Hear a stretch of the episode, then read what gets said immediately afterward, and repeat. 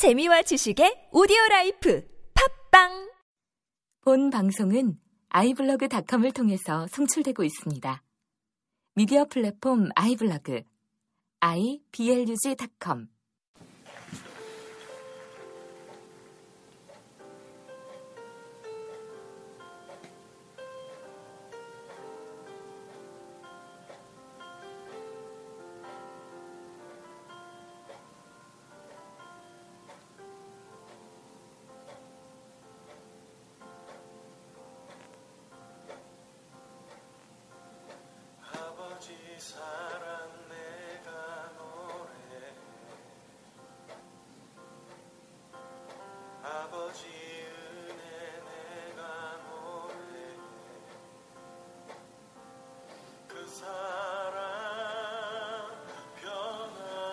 네, 안녕하세요. 어, 이번 방송은 어, 어, 예고편입니다. 예고편.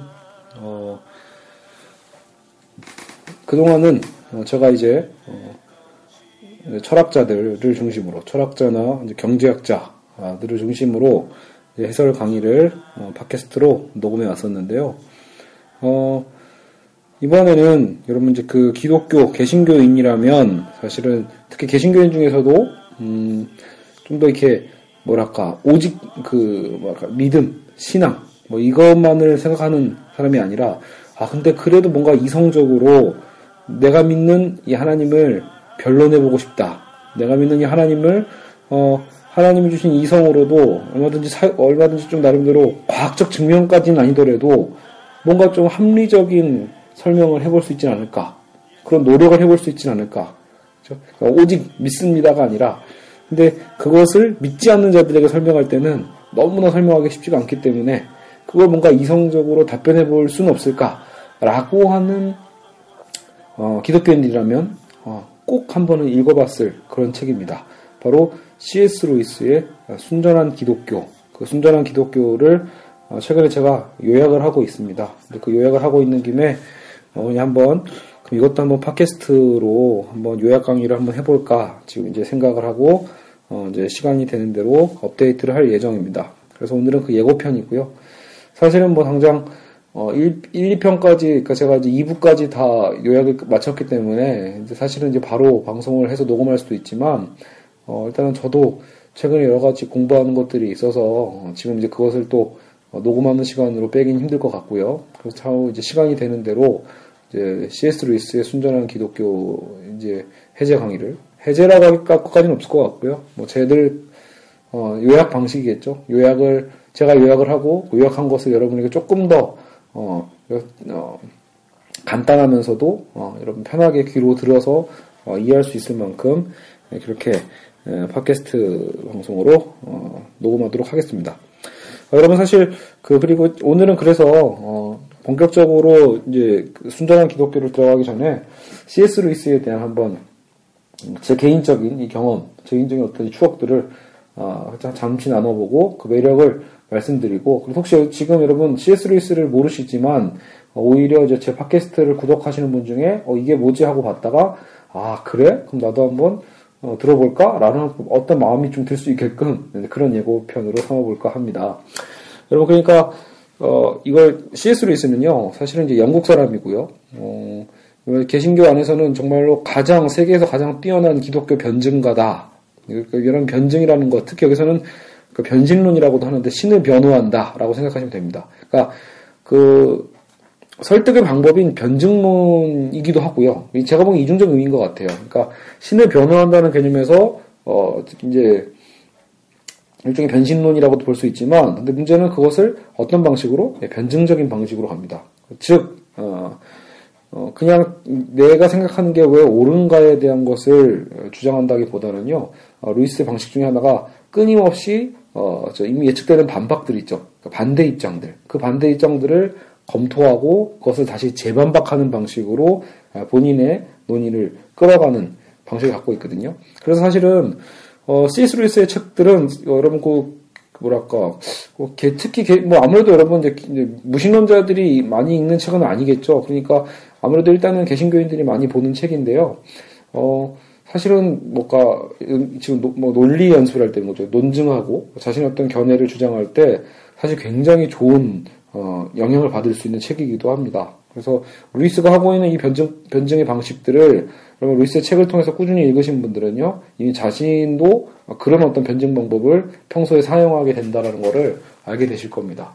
저 역시도 학생들한테 이런 논증하는 것을 가르치는 사람이지만 가장 중시하는 게 오히려 저 내가 왜 옳은가 보다 상대방이 어떤 예상되는 반박을 어떻게 깰 것인가에 대한 것에 많이 집중을 하거든요. 그래서 특히 여러분 이 루이스는요, 왜 또 설득력이 있냐면 어 일단 어, 물론 그러니까 루이스 지점도 사실 근데 굉장히 중요합니다. 그러니까 제가 추구하는 어떤 롤 모델이기도 했었고요. 저는 이제 이 씨에스 루이스의 책을 처음 읽게 된 건 이제 군대에서 군대 그 군종실에 있을 때 그 대대군종이 갖고 있던 책이어서 그걸 제가 한번 빌려다 봤었는데 정말 그때 에, 받았던 충격은 그겁니다. 어, 이 사람 천재구나 이런 거. 그죠? 이 순전한 기독교를 일 장을 좀 읽어보는데 아 정말 내가 믿는 하나님을 이렇게 해도 설명할 수 있구나, 이렇게 해도 뭔가 증명해 볼 수 있겠구나라는 거죠. 그래서 그 설명해가는 그 방식에 굉장히 찬탄을 그죠 놀라웠던 그런 기억이 납니다. 그래서 제대한 이후에 본격적으로 이제 루이스의 책을 어, 탐독하기 시작했고요. 그래서 순전한 기독교는 이미 이 책은 제가 금세 삼회독을 굉장히 빨리 했던 기억이 나요. 그러니까 단순히 한 번만 읽고 감탄하고 만 게 아니라 아 나도 이 방식을 담고 싶다라고 생각해서 루이스의 대표적인 저서가 가장 많이 팔린 책이 순전한 기독교일 수 있을 것 같은데요. 이 순전한 기독교 말 그대로 이 기독교의 가장 그 뭐랄까 엑기스를 모아놨다고 보시면 됩니다. 일종의 공통 목록. 그러니까 이 순전함을 미어 크리스천이티라고 이제 아마 원문에 써 있는데요. 이 미어 자체가 결국 이런 거죠. 엠 이 알 이 아, 이, 이 순전함의 뜻은 씨에스 루이스 책을 보면요, 일종의 최대 공약수라고 보시면 됩니다. 여러분 보통 기독교를 비판하시는 많은 분들이 지들 내에서도 너무 이 견해가 막 달라, 교파가 너무 많아, 그래서 그 안에 얼마나 이렇게 분열되어 있으면 아, 그죠? 결국 저게 진리가 아닌 아닌 거란 뜻이지 이런 식으로 여러분 많이 무신론자들이 비판을 많이 하잖아요. 특히 한국의 개신교 내에서도 워낙 분파가 많죠. 근데 루이스가 시도한 건 그겁니다. 결국은 아무리 이렇게 교리적으로 많이 흩어져 있고 찢어져 있는 것 같아도요, 결국 개신교에서 모두가 공감하고 모두가 동의하는 바로 가장 그 순전한 그죠 기독교의 어떤 이 그 원리 그죠 어떤 이 구원의 원리 이것만큼은 똑같다라고 보는 겁니다. 그러니까 여기서 만약에 벗어나면 이런 어떤 뭐 일종의 최대 공약수죠. 이 최대 공약수적인 이 어떤 이 기독교 교리에서 벗어나면 그게 오히려 거의 대부분 이단으로 판명이 나는 거죠. 그러니까 여러분 가끔은 여러분 교회를 안 다니시는 분 중에 저렇게 교파가 많은데 어떻게 누구는 이단이고 누구는 이단이 아닌 거를 구분하지라고 하시는데 사실 여러분 아무리 교리적으로 많이 그 찢어져 있다 할지라도요, 그죠? 어, 사실은 이 개신교 말 그대로 예수 그리스도를 믿는 개신교도 저 기독교인들이라면 그렇죠. 모두가 동의하는 공통분모는 분명히 있습니다. 근데 그 공통분모가 과연 무엇인가에 대한 것을 루이스가 예, 평신도로서 찾아가는 그 과정을 보여주고 있습니다. 그러니까 가끔 착각하시는 분들이 있어요. 그러니까 이 나름대로 이제 기독교 개신교인 중에 뭔가 자기가 좀 책을 좀 많이 잘 읽는다. 약간 혹은, 혹은 본인의 어떤 이 독서력에 대해서 자부심이 있고 그것도 내가 굉장히 이성적인 기독교인이라고 자부심을 갖는 분들 중에는 그래서 이제 이 물론 평신도 분들이죠 대부분 이분들 중에 그래서 이제 루이스 책이 그래서 이제 굉장히 어려운 책에 속한다라고 생각하면서 이제 루이스 책을 읽을 때 나는 뭔가 이제 신학적으로도 많은 지식을 섭렵하게 됐어라고 생각하시는 분들도 있는데요. 여러분 이거는 진짜 신학생들이 있죠. 말 그대로 지금 목회자분들뿐만이 아니라 진짜 신학생들이 보면은 또 피식 웃을 수 있습니다. 왜냐면 여러분 이제 루이스 책을 잘 보시면 루이스가 굉장히 겸손하게 계속해서 강조를 합니다. 그러니까 본인은 말 그대로 전문 신학도가 아니다라는 거죠. 전문적으로 신학을 공부한 사람이 아니기 때문에 루이스는 오히려 여러분 그래서 루이스 매력이기도 한 거예요. 그러니까 여러분 진짜 신학서적 보면요 훨씬 일반 평신도가 보기에는 왜 저런 걸 따지지 싶을 정도로 너무 섬세한 것들을 많이 다루고 있다라는 것도 문제고 그리고 내용적으로도 훨씬 어려운 것들을 많이 다루고 있습니다. 그러니까 여러분 전문 신학 어떤 교수님들의 책들 그쵸? 어떤 신학적인 논쟁의 책들을 보시면 어, 둘 중에 하나예요. 이게 지금 나한테 하나도 안 필요한 상황이 아닌데 나는 궁금하지도 않은 상황인데 라고 싶을 정도로 부수적인 걸 다룰 수도 있고요. 혹은 중요한 문제긴 한데도 불구하고 훨씬 더 내용이 어려울 수도 있다라는 겁니다. 그래서 사실은 여러분 책을 좀 많이 보시는 분들은 단순 신앙서적 무슨 이게 뭐랄까 그냥 어떻게 은혜 받았는지 이런 어떤 간증서적 중심으로 보시는 분들한테는 루이스 책이 어려운 건 사실입니다. 하지만 여러분 어느 정도 여러분이 책을 좋아하시고 책을 꾸준히 읽어가시는 분들이라면 루이스의 책은 역으로 그렇게 어려운 책도 역시 아닙니다. 그러니까 전문 무슨 신학생들이 읽는 책들보다는 또 난이도가 더 낮기 때문에요. 그리고 제가 방금 말씀드린 것처럼 루이스의 이 변증 방식이 어려운 듯도 하지만 역으로 굉장히 명쾌하게 우리의 궁금증들을 많이 풀어가, 풀어내고 있거든요. 그래서 굉장히 매력적인 또 이 문장 어투도 갖고 있습니다. 저도 이제 원문을 독해할 줄은 모르지만 그 루이스의 어떤 이 번역본들을 거의 제가 이제 루이스가 쓴 책들 한국에 번역되어 있는 걸 사실 거의 백 퍼센트 다 읽었다가 최근에 이제 홍성사가 보통 이제 거의 독점 공급을 하거든요. 그러니까 홍성사에서 계속 이제 루이스의 책이 나오는데 최근에 이제 아주 최근에 나왔던 몇 년 사이에 나왔던 책들은 이제 저도 안 봤지만 어쨌든 기존에 루이스의 웬만한 대표 저작들은 제가 다 읽었고 사실 거의 다 소장도 하고 있습니다. 그러니까 제가 책을 정말로 자주 파는데요. 제가 책을 사면 가치 없는 책들은 바로바로 중고시장에 파, 팔아버리지만 어, 씨에스 루이스의 책은 어, 한 권도 어, 중고시장에 거래해본 적이 없습니다. 어, 루이스 책은 제가 다 소장하고 있습니다. 아, 물론 이제 새로 최근 책들은 못 샀고요. 왜냐하면 제가 이제 루이스의 관심이 솔직히 최근 한 오 년 사이에는 많이 떨어져서요. 루이스 책을 이제 안 읽은지도 사실 굉장히 오래됐거든요. 근데 에, 그럼에도 불구하고, 여러분, 루이스의 제가 보기엔 대표 삼부작이라고 볼 수 있는 게, 루이스는 여러분, 그, 전국, 본인이, 루이스는 일단 그, 교, 대학 교수였고요. 실제로 근데 본인이 강의한 건 아마 그, 뭐랄까요. 약간 영문학 쪽에 가깝습니다. 그것도, 어, 영문학에서도, 거기, 약간, 뭐랄까요. 약간 문헌학에 가깝다고 할까요? 왜 니체가 문헌학자였잖아요. 그것처럼 이렇게, 어쨌든, 그, 최근 어떤 문학에 대한 최신 문학에 대한 것을 연구하는 사람이라기보다는 그리고 고대 신화나 신화부터 생각 이제 쭉 연결해가지고 어쨌든 굉장히 어떤 문헌학적인 측면에서 문학적인 어떤 강의를 많이 했던 걸로 알고 있거든요. 근데 그 본인의 전공과 상관없이 예, 그죠 오히려 본인이 평신도로서 거의 여기들 기독교인으로서 본인이 신에게 궁금했던 것, 본인이 하나님께 궁금했고 고민했던 것들을 책으로 그래서 굉장히 평신도의 어떤 시각에서 풀어내가고 있습니다. 물론 평신도 치고는 너무 똑똑한 사람이기 때문에 그래서 책이 어려운 걸 수는 있겠죠. 그러니까 어 그래, 그래도 여러분 어쨌든 이 징검다리 역할을 한다라는 거, 루이스의 포지션이 굉장히 중요하다는 거죠. 제가 지금 이 팟캐스트를 하고 있는 어, 꿈꾸는 포지션도 사실은 아마도 그런 부분이지 않았을까 싶습니다. 그러니까 전문가는 아니지만 비전문가로서 오히려 이제 그런 관심이 있는 사람들을 나름대로 그 관심도의 어떤 그 문턱까지만 데려다 줄 수 있는 자. 이런 것들을 제가 사실은 꿈꿔왔는데 아마도 그 롤모델이 이 씨에스 루이스였던 것 같습니다. 아, 그래서 여러분 이 씨에스 루이스의 어쨌든 대표 저서는요, 이 순전한 기독교를 필두로 어, 오히려 이 책보다 좀 더 어려운 게 이 고통의 문제라는 게 있어요. 그래서 고통의 문제라고 해서 어, 이제 정말 하나님은 왜 우리에게 고통을 허락하시는가에 대한 부분을 그죠 이제 씨에스 루이스 시각에서 쓴 책이 있습니다. 어, 그리고 어. 그리고 스크루 테이프의 편지도 굉장히 많이 팔렸죠. 그러니까 어 혹시 루이스가 루이스의 순전한 기독교 여러분 딱 읽, 읽으시다가 아 이거 나한테 너무 어렵다 싶으신 분들은 그죠? 그러면 그걸 솔직하게 인정을 하고 억지로 여러분 책 붙잡고 있다가 그 저자가 싫어질 수도 있거든요. 그러니까 순전한 기독교에서 도를 도전했다가 어려우신 분들은요. 차라리 루이스의 어떤 문학적 매력에 빠져보시려면요. 오히려 어, 스크루 테이프의 편지라는 책 그 혹은 제가 또 스크루테이프의 편지는 사실 충분히 많이 알려져 있는데 그거보다 저는 또 더 추천해드리고 싶은 책 중에 또 하나가 천국과 지옥의 이혼이라는 책도 있습니다. 천국과 지옥의 이혼이라는 책도 정말 루이스의 어떤 이 문학적인 어떤 측면뿐만이 아니라 그 어떤 이 상상력, 기독교인으로서 어떤 갖고 있는 그 정말로 놀라운 상상력을 맛볼 수 있는 그런 책입니다. 얇으면서도 굉장히 재밌게 읽을 수 있는 책이니까요. 그거부터 여러분이 보시면 루이스가 좀 더 좋아지지 않을까. 그래서 어떤 문학적 측면의 루이스, 그리고 약간 이제 신학적인 측면의 루이스의 어떤 에, 측면이 있습니다. 그래서 혹은 여러분 뭐 나니아 연대기 다 아시죠? 나니아 연대기의 저자기도 합니다. 그 반지의 제왕 어, 톨킨과 사실 절친이었고요. 그래서 여러분 이 반지의 제왕이 인기를 끌면서 같이 부각됐었던 시, 시기도 있었죠. 반지의 제왕이 한창 한국에서 유행할 때 루이스의 나니아 연대기도 함께 조명을 받았고 그래서 그 이후에 실제로 나니아 연대기도 영화화됐죠.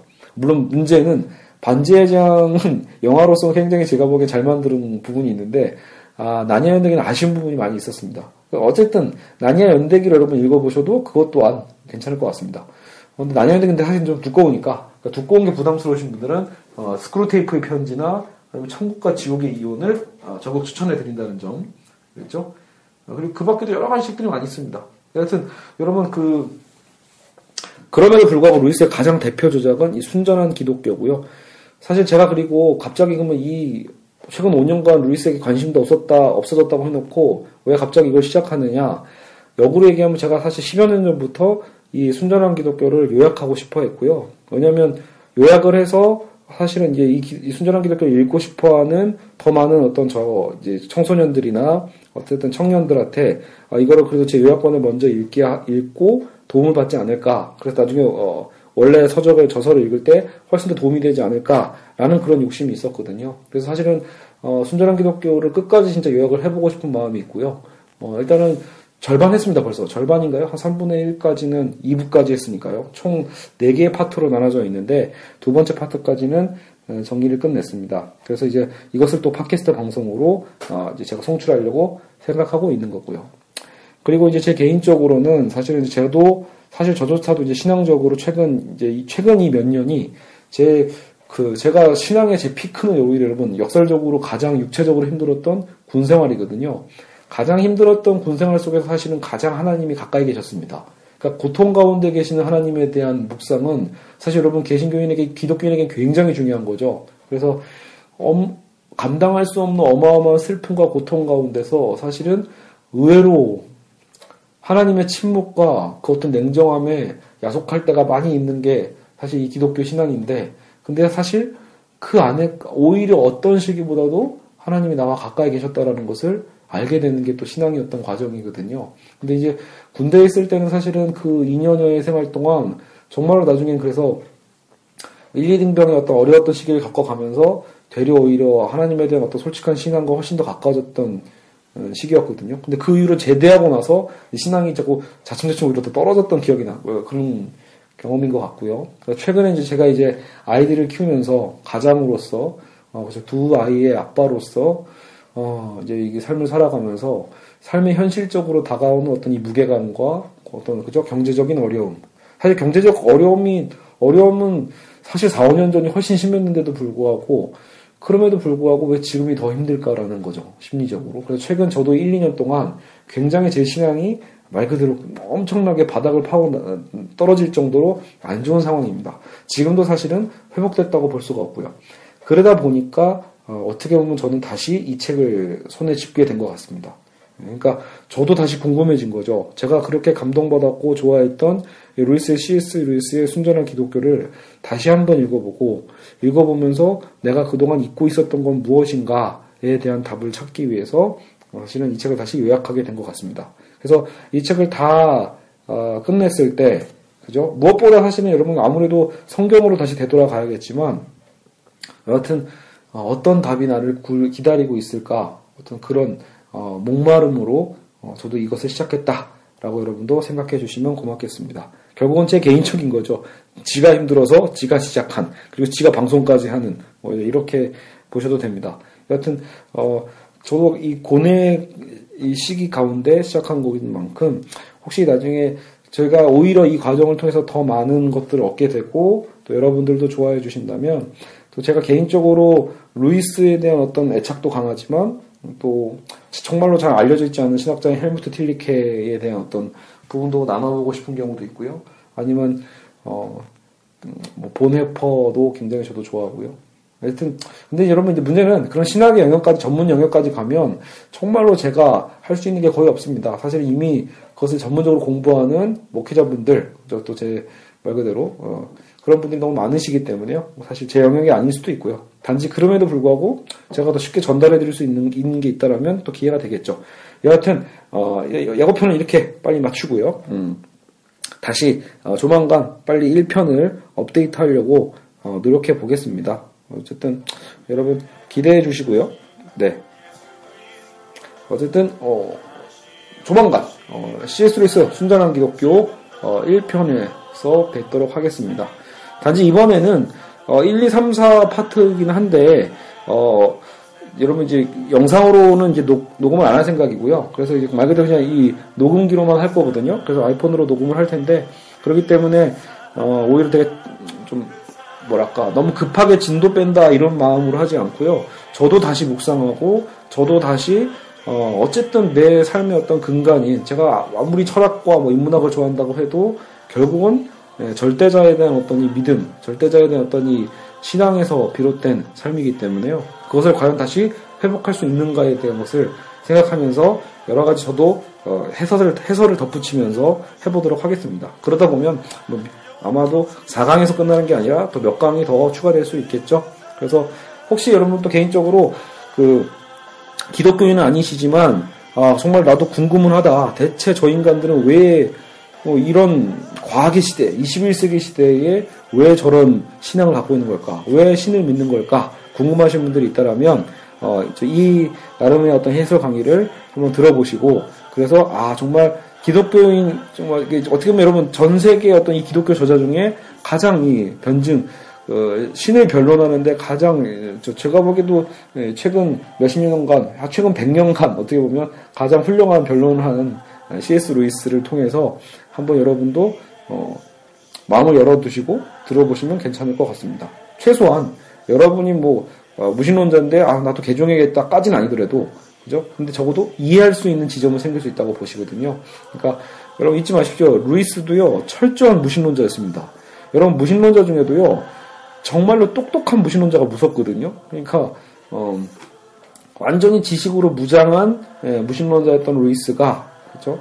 어떻게 회심하게 됐고요. 또 그 회심한 이후에 어떻게 기독교 변증가로서의 저자가 됐는지 이런 것들을 생각하시면서 이 책을 보시면 훨씬 더 그 충격 혹은 더 현실이라든지 체감이 더 잘 될 거라 생각합니다. 네, 어쨌든 여기까지 예고편을 마치고 다음 일 편 때 뵙도록 하겠습니다.